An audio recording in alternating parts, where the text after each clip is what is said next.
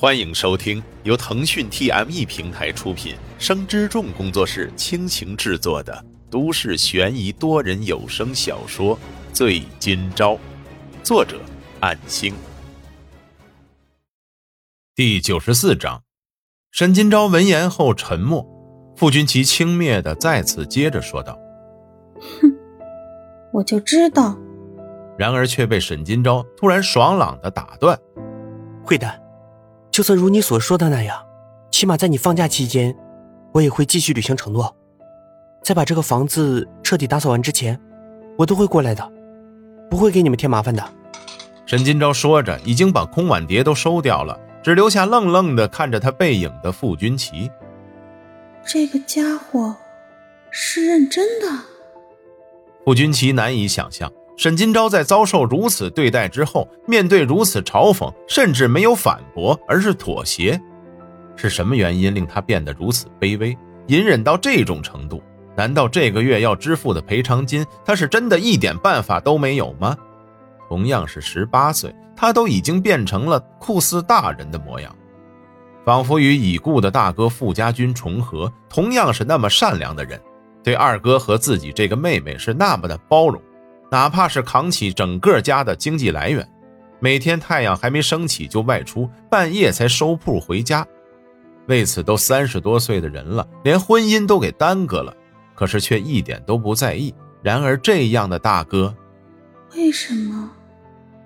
傅君奇突然鼻子发酸，双眼通红，在空无一人的客厅里哽咽。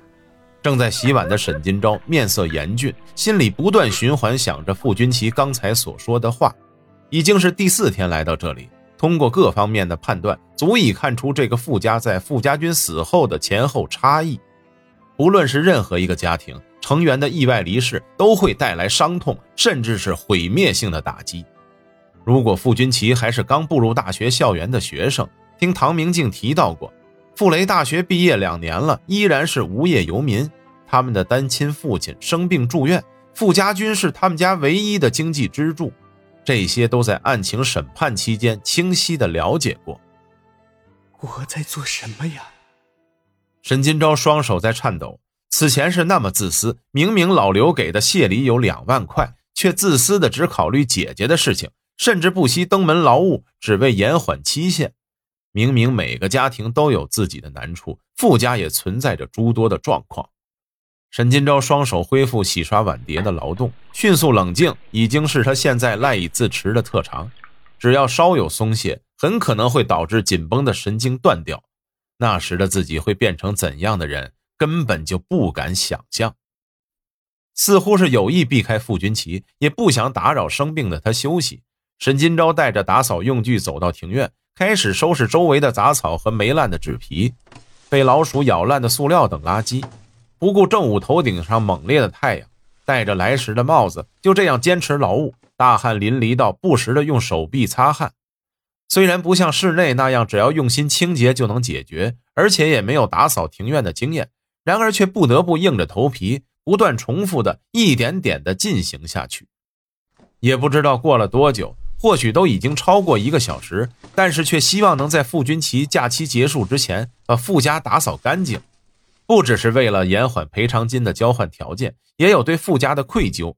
姐姐引发的事故，连带导致傅家军的身故，这是无法绕开的因由。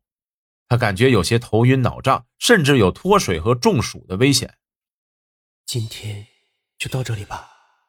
他回到室内，把用具放下，清洗了手掌和手臂之后，发现烧水壶里已经没有水了，干脆就喝了些自来水解渴。看到空无一人的客厅之后，尽可能的不制造声响，静悄悄的离开了傅家。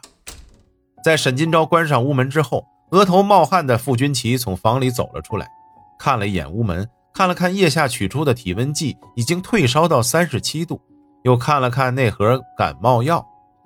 他来到厨房里，四周张望着。沈金钊把垃圾袋和厨余垃圾都一并带出去了，打开冰箱，里面本来是特地买了一些饮料回来的。他却没有拿来喝，或许是因为没有主人家的赠与，他是怎么也不敢自己拿的吧。傻瓜，傅君奇单手捂在唇边，心情十分矛盾。明知道悲剧是大家都不希望发生的，可是却因为刚才有那么一瞬间，嫉妒同龄的沈金钊居然能如此坚强，居然说出了不像自己会说的话，那副丑陋的嘴脸不就和二哥如出一辙吗？甚至连和他道别的话都没有说。这盒感冒药很有效，然而他所付出的辛劳与细微的关怀，自己这边却连一声感谢都没有回应。渴了宁愿喝自来水，也不愿打扰自己吗？那个傻瓜，笨蛋，为什么？回到家的沈金钊在身体冷却之后走进浴室，不知为何，心里对傅君琪中午说的话非常的在意。